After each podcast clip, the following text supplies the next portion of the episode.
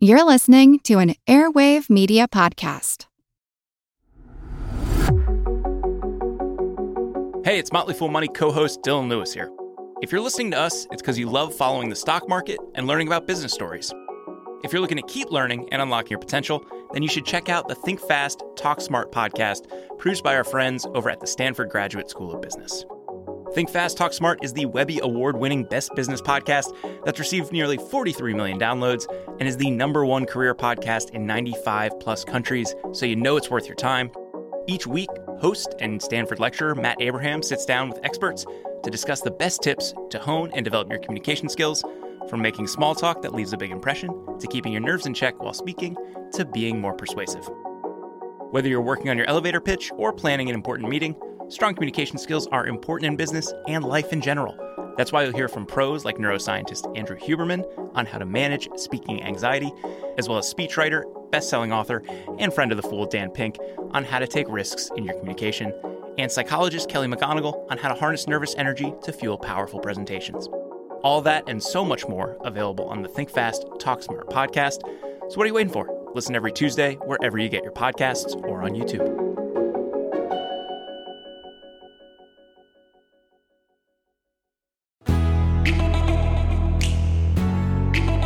Hey everyone, I'm Jean Chatzky. We are so happy that you're here with us today on Her Money. I am especially excited today because I've got a guest where I can actually say they are back by popular demand. That is 100% true for today's guest. He's here to join us for a special bonus mailbag edition.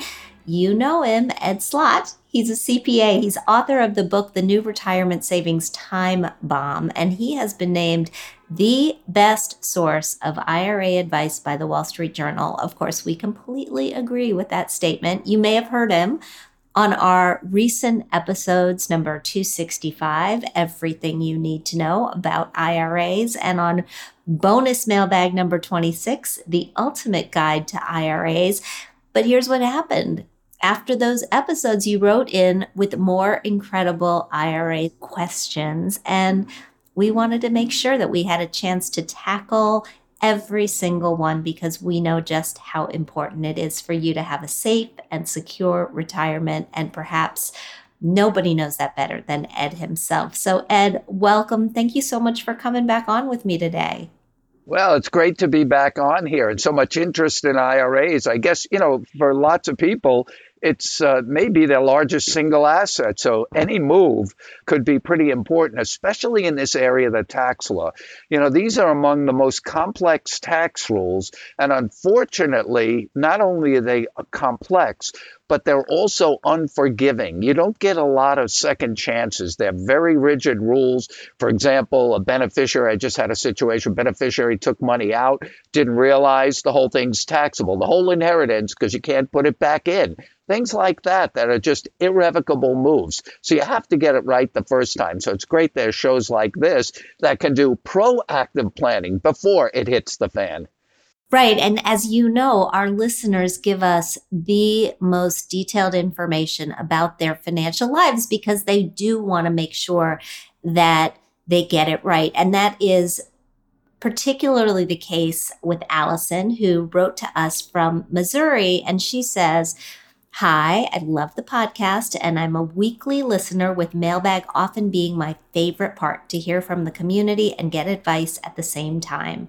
I was lucky enough to get a part time job at American Century, then 20th Century, through college, and that led me to an early focus on IRAs and retirement savings.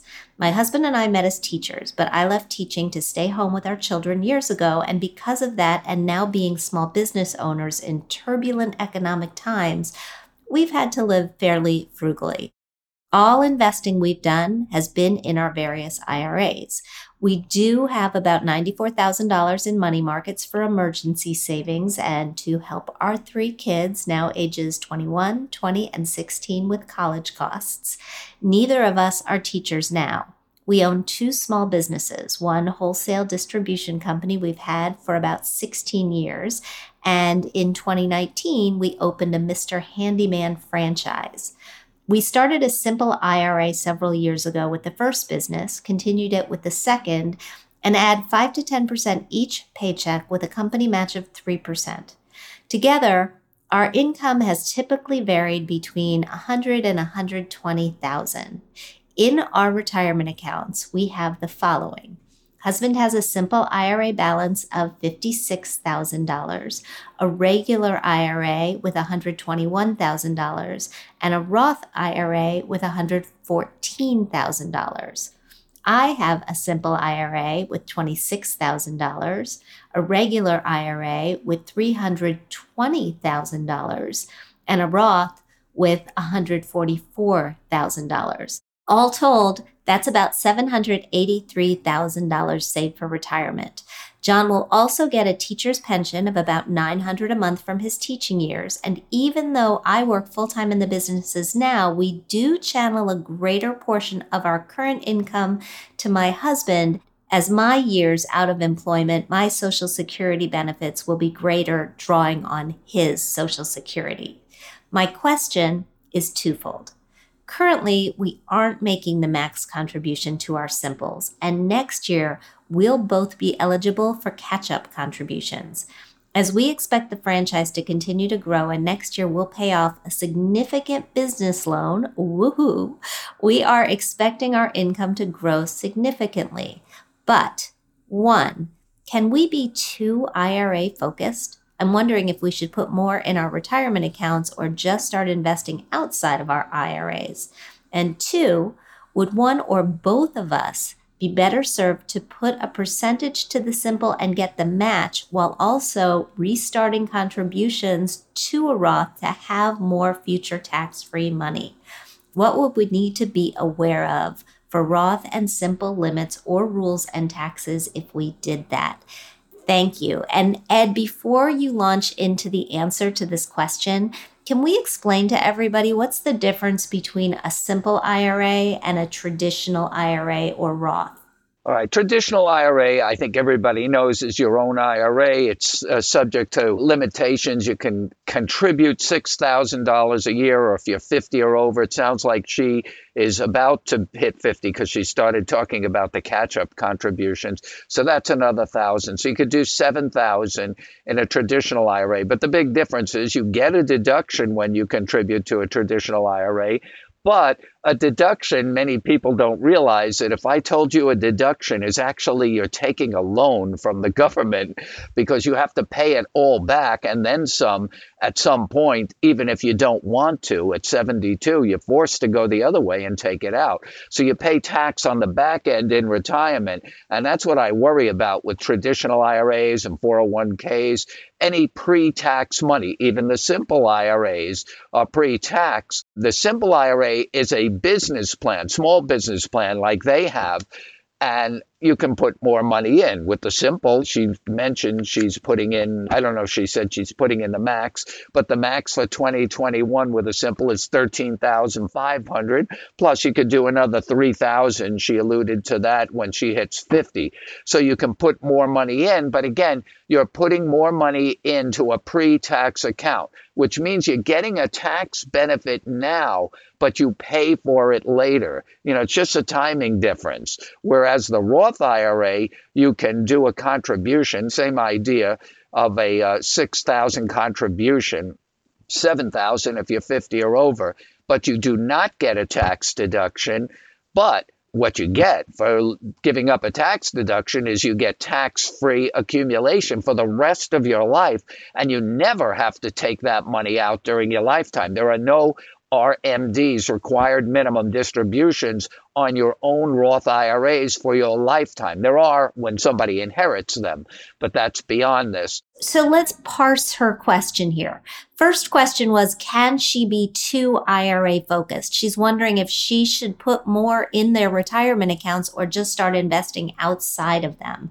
What do you say to that part of the question? Well, all right all of her money is pretty much in IRAs because a simple is an IRA, an IRA is an IRA, and even a Roth is considered in the family of IRAs, even though it's a different tax free vehicle. But she has done a pretty good job of diversifying into the Roth.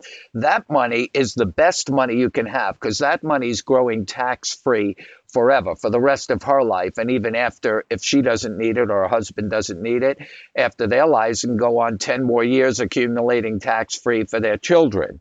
So that's the best place money can be. If they can put more money there of course it costs money to put money in a roth two ways you can put money in a Roth. Do your contributions instead of the IRA to the Roth, but there are income limits. She said, I don't, did she say what her income was this year? Together, their income is about 120,000 max. So they're under the limit for a Roth. So I guess what you're saying is they really can't be too IRA focused as long as you have a balance.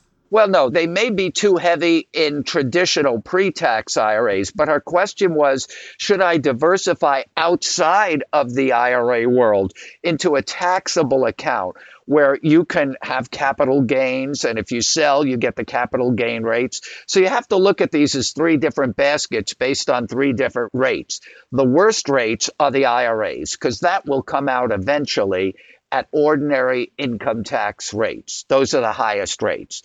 The next worst is the taxable account. If you sell and you don't qualify for capital gain rates, you sell before a year, then you're back at the same ordinary rates. But if you hold on long term, for more than a year, you get the benefit of much lower capital gain, long term capital gain rates.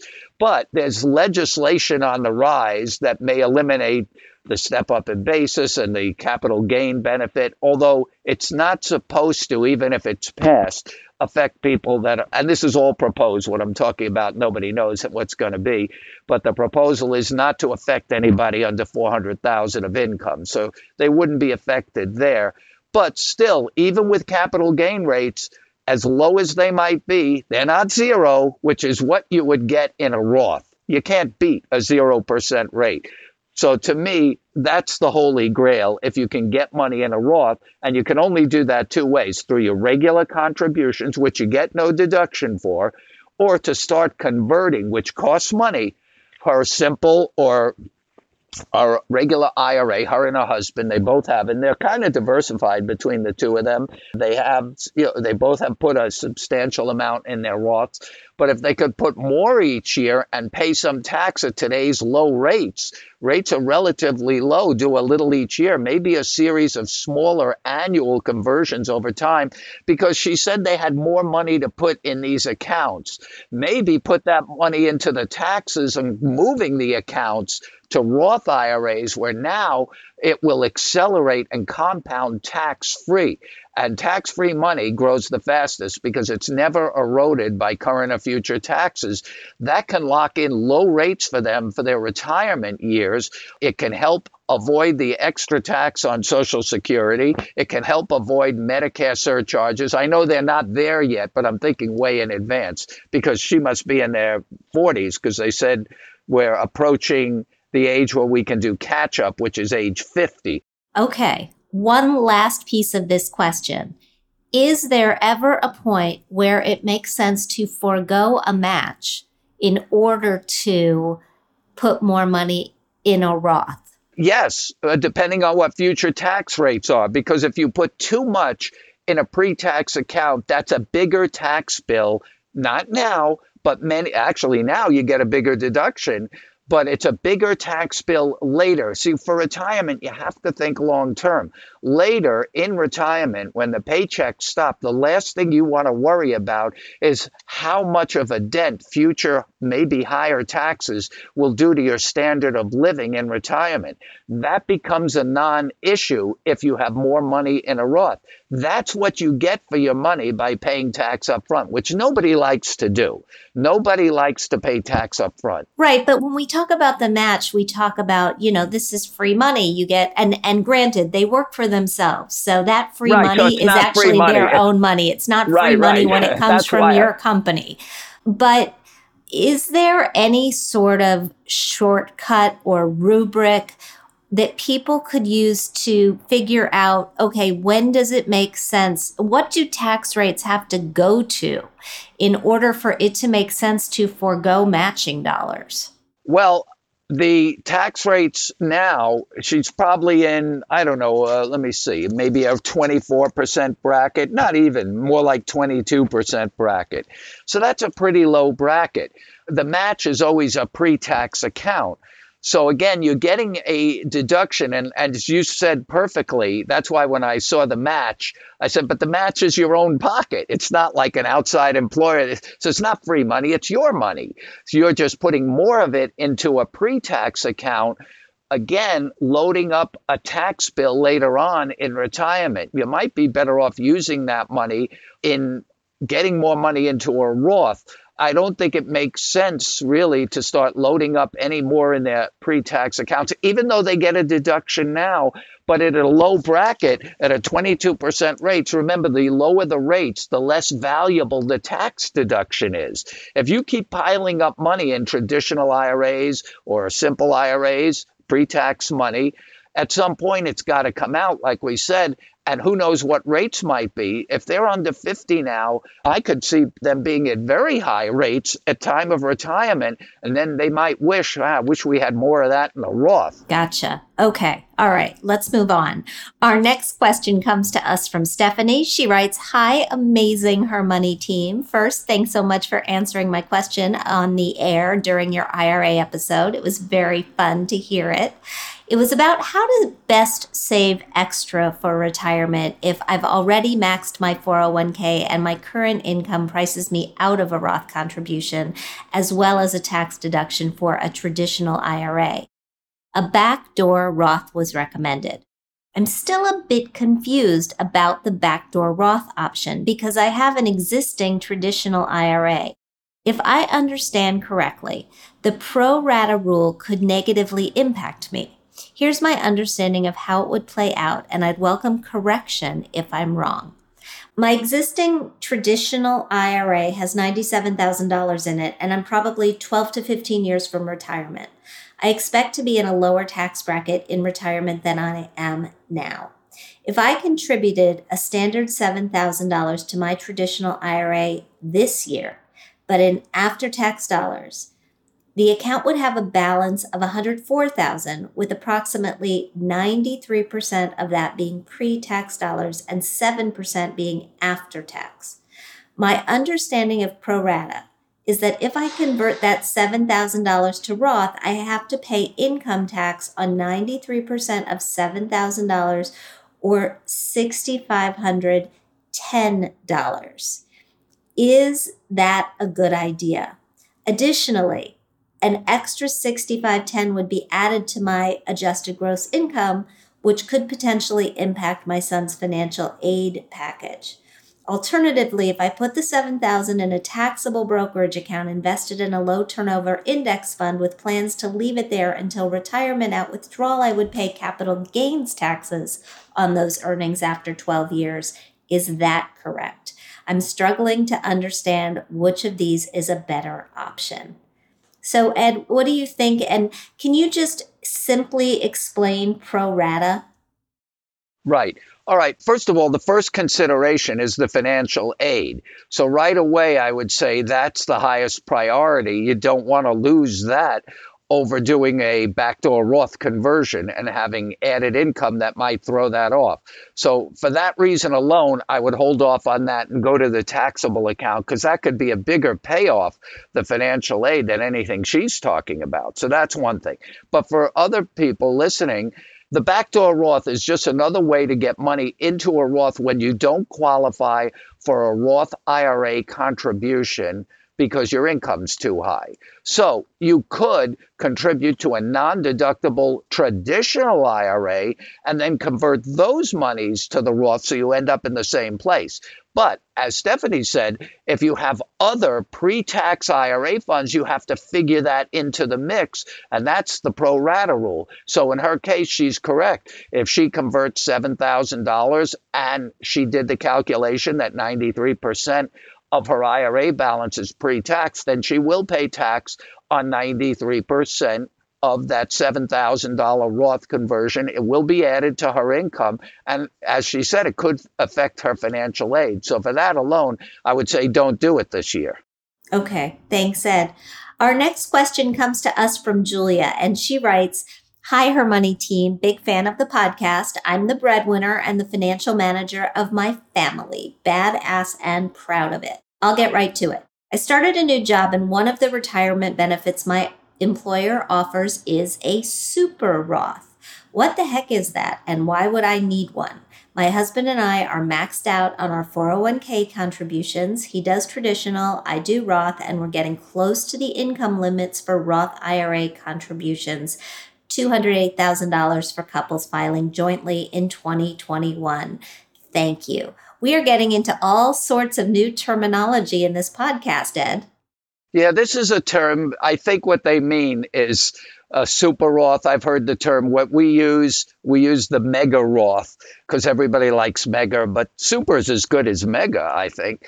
I think what they're talking about is getting more money into their 401k. Now, this involves their 401k plan, which is not as easy as it sounds. People like to throw the word around mega Roth, super Roth, where you could put, say, up to $58,000 in your 401k. So, first, you have to have the disposable income to put that kind of money in.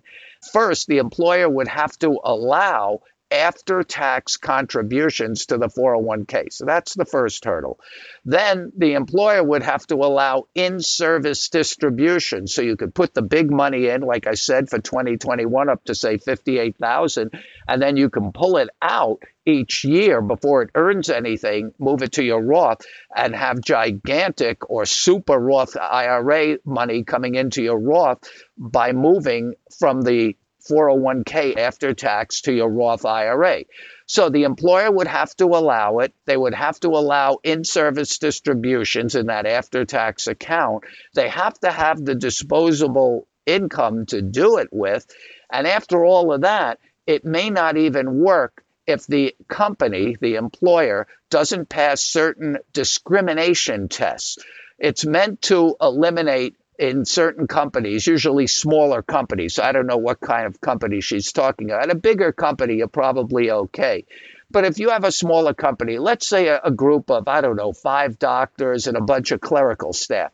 So you have to believe the five doctors have are what's called highly compensated employees and their salaries are way higher than the clerical or administrative staff. So there it probably wouldn't work if they got all the advantages for themselves if it wasn't as evenly distributed, if the employees weren't allowed to get the same proportionate benefits. So those are the discrimination rules. Smaller companies generally don't pass those tests because of the disparity in income from the executives or owners compared to the other employees. But a big company that has a wider pool of thousands of employees might more likely have that. So that's the mega backdoor Roth, really.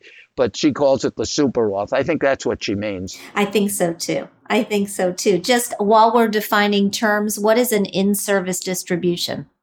Oh, the ability to get your money out of a 401k before, say, 59 and a half. Most times the plans won't allow you to get that money out. I know it's your money, but it's in the plan and it's subject to the 401k plan rules. And most plans will say you really can't get to your money till 59 and a half or even later, separation from service. But for the after tax account, which is a separate account, if the employer, the plan allows it, but there, there's no age limit. You might be able to get, if the employer allows it, get that money out, say at age 40 or any age before 59 and a half. So you could do this mega backdoor Roth and really pile up contributions to Roth IRAs way beyond the six or 7,000, which she can't even do because she's over the income or she's approaching, I think she said, the income limits. So not only can you do it no matter how high your income is, but you can do way more than the six or 7,000. Hey everybody, it's Jean. If you want to continue unlocking your potential, then you should also check out Think Fast, Talk Smart, produced by our friends at Stanford Graduate School of Business. Think Fast, Talk Smart is the Webby Award winning best business podcast that received nearly 50 million downloads. It's the number one career podcast in 95 countries, so you know it's worth your time. Each week, host and Stanford lecturer Matt Abraham sits down with experts to discuss the best tips to hone and develop your communication skills from making small talk that leaves a big impression to keeping your nerves in check while speaking to being more persuasive. Whether you're working on your elevator pitch or planning an important meeting, strong communication skills are critical to business. All that and so much more is available on Think Fast, Talk Smart. Listen every Tuesday wherever you get your podcasts or on YouTube. Dive into the heart of crime with Foul Play Crime Series. Immerse yourself in the most perplexing cases where each twist and turn is more baffling than the last. With riveting storytelling and detailed analysis, Foul Play brings the unsolved and unexplained to life captivating your imagination. Listen to Foul Play Crime Series now, where every story is a puzzle waiting to be solved. We are back talking with Ed Slott, CPA, author of The New Retirement Savings Time Bomb. We're tackling your questions on IRAs. This one comes from Elizabeth. She writes, Hi, Jean and Ed. I am so glad you're back for another episode. I loved your advice earlier and bought your book, so thank you for coming on to educate all of us. I was hoping for some advice on my SEP IRA and where else I should look to save my money. I have a full-time job with a 401k that pays me around 140,000 annually. I max out my 401k. I also have a couple of lucrative consulting gigs that pay me around 15,000 annually. I'd like to put every single cent of my consulting gig income, it's 1099 income, into savings. I opened a SEP IRA to do this, but then this last tax year, I was only eligible to add a little more than $2,000 to the SEP, and I don't fully understand why. I think you can only contribute a certain portion of your 1099 earnings to a SEP. Anyway, it's clear that a SEP is not going to let me throw the full amount of my consulting gig income into it every year. So, where should I put my money? Does it make sense to open another IRA or a different account of some kind? My consulting gig income for 2021 will probably be closer to 20,000. Thank you so much. What do we say to Elizabeth? All right, she's right. You're limited to a percentage, usually 20% of your compensation, unless you're a corporation or have a, you put yourself on payroll, it's 25%. But it is a percentage. So that's why she sees such a small amount going in. It's not dollar for dollar. In other words, if you make $6,000 in your side gig, you can't put 6,000 in as you could with an IRA. But with the SEP, you're limited to a percentage of that 6,000. So it would be less. So she can't get more than that SEP amount, which is going to be small even on 20,000. She's already maxed out her 401k. So the only other option, which I'm not thrilled with, a non-deductible IRA. She can't do a deductible IRA because her income's too high. She can put money in an IRA, but she won't get a deduction. She could do the backdoor Roth if she really wants to, but again, uh, she'd have to do a non-deductible IRA, which she can do for six or seven thousand. I don't remember. Did she say she was over fifty? She did not say. All right, assuming she's 50 or over, she could do 7,000. If not, she could do 6,000 and as a contribution to her own traditional non-deductible IRA and then convert that to a Roth. But if she has other IRAs, the pro rata rule comes back again and part of that will be taxable. But that's the backdoor Roth I explained, combined with the pro rata rule, all these rules, to have the end result when the smoke clears, the seven or six thousand in her Roth IRA. So that's a little bit of uh, gymnastics going on there to get there. So maybe she just wants to start and uh, building in a taxable account, like a regular brokerage savings account, where she has the opportunity to gain capital gain rates if she holds on for more than a year assuming that these rates, I have to keep saying assuming because there's proposals out there to make the capital gain rates uh, higher after this year. I don't know if it will pass. And it's supposed to only affect people with over 400,000, but we don't know how this is going to play out. Just something to keep in mind if you're investing for capital gains. The one thing good about investing for capital gains is the lower long term capital gain rates, and you only pay tax when you want to, when you sell. That's right. That's right. It seems to me that Elizabeth's retirement assets are mostly in her 401k. If you've got your assets in a 401k and then you open an IRA to do a backdoor Roth, are you still subject to that pro rata rule? Yeah, the IRA is always going to be subject to the pro rata rule when you convert to a Roth. I don't know if she has other IRA funds. I don't remember if she said that. But the pro rata rule is not based. This is a good question you asked because I think she got the impression that it was based on the balance in her 401k. It is not. Okay. It's isolated to the IRA. So let's assume she never even had an IRA and this is her first IRA. And she says, you know what? I like the idea of it eventually ending up in a Roth. I'm going to do the 7,000 contribution to a non-deductible traditional IRA. It's the first one I ever had. I never had an IRA, so there were no other funds. There's still a pro rata rule, but it basically doesn't apply because there's no other money. So all 7,000 can be converted to the Roth tax free. So that's the true backdoor Roth where it ends up in the Roth without any tax. Perfect. Okay. That's, I think, what everybody is hoping for. We've got one last question. It comes from Joe, and she writes Jean and team. In 2011, I changed jobs and I moved from a company that offered a 401k to one that doesn't. I rolled my 401k into an IRA and it's been there ever since, with my contributing a few thousand dollars to it each year. Now I'm at a new company that offers a 401k again. Is it advised or even possible for me to roll my IRA into my new 401k? Or is that even a good idea? Essentially, I'm in my late 40s. I'm ready to get very, very serious about retirement planning. And right now I am maxing out my 401k balance of around 200,000 and my IRA has about 80,000 in it. What moves should I make to ensure the best growth at this point? I am not opposed to opening a new account if I need it. Thank you so much for your guidance and podcast. I listen every week. This is a good question. So, the tax law absolutely allows you to roll your IRA back to your company's 401k plan.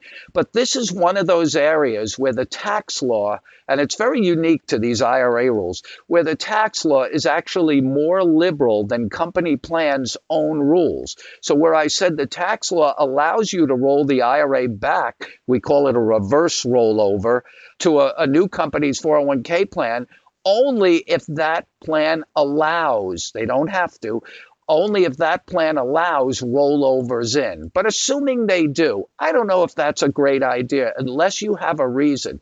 Right now, your money is in your IRA. Putting it into your company's, your new company's 401k doesn't get you higher contributions. That would be based on your current contributions. But it does make you subject to what may be more stringent 401k rules about getting the money out. Right now, you have total control in your IRA. You can do whatever you want with it, pretty much invest in all allowable investments in your IRA, maybe a larger menu choice than your 401k has.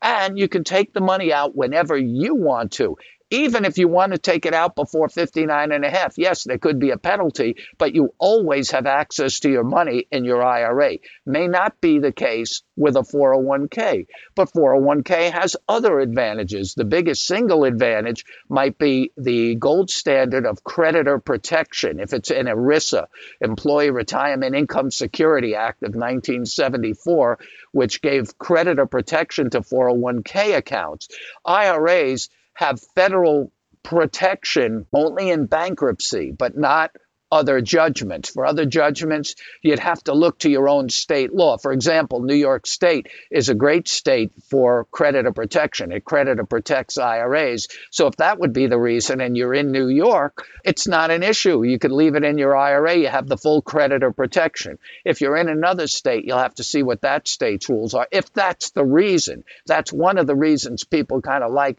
having the money in the 401k. The other reasons people like having money in the 401k are usually bad reasons. Well, I shouldn't say for unfortunate events. They need money. You can get a loan from a plan. You can't borrow from an IRA. And I don't even think borrowing from your own 401k is a great idea because you have to pay it back. If you don't, it becomes a taxable distribution. If you need to get money early, if you retire in a plan, at age 55 or later, you can actually get to your money without a 10% penalty. With an IRA, if you need to take it out, you have to wait till 59 and a half to avoid the 10% penalty. So there are advantages. I think if none of those things apply to you, then you're better off keeping your money uh, under your control in your own IRA and then continue with your new employer, maxing out the contributions. And I would also just say, Ed, I mean, for some people, it's nice to be able to see everything on a single screen.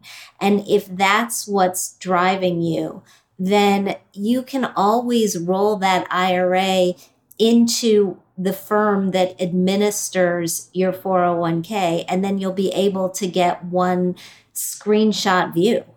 Yeah, people like consolidation, but I think they also like control. You might get one screenshot view, but it's subject to the what may be rigid distribution options from a 401k. No, I'm not saying to roll it into a 401k. I'm just saying move your IRA.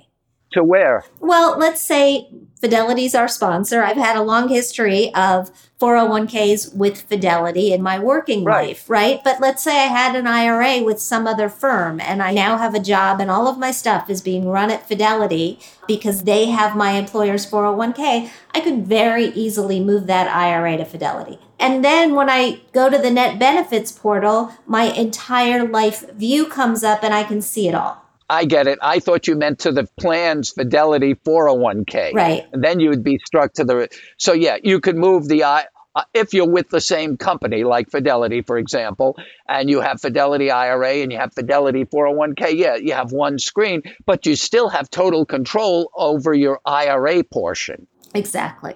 Exactly. And you have so much knowledge and so much information. We are totally grateful for you coming and spending time with us and helping our listeners and our community. Thank you so much. Well, you have a great reputation because the fact that people are sharing all of these details with you, personal details that they wouldn't share probably sometimes with their spouse, they share with you. They, I have 612,000 here. I have this here. I mean, they're giving you their whole financial story. So uh, that means they have a lot of confidence. So it's nice to address real questions with real numbers and real people. Yeah, I think so too. So thank you for doing this. And thank everybody out there. Thank you for joining us today on Her Money. I hope that you will check out the other episodes that we did with Ed Slott. That's episode 265 IRAs, Everything You Need to Know, and our bonus mailbag number 26, The Ultimate Guide to IRAs. Thanks to our listeners for writing in with your questions. And as Ed said, opening up about your lives and your financial situations. We are always standing by to take your thoughts, your questions, and your concerns at mailbag at hermoney.com. If you like what you hear, please subscribe to our show at Apple Podcasts. Leave us a review. We love hearing what you think. We'd like to thank our sponsor, Fidelity. We record this podcast out of CDM Sound Studios. Our music is provided by Video Helper and our show comes to you through Megaphone. Thanks so much for joining us, and we'll talk soon.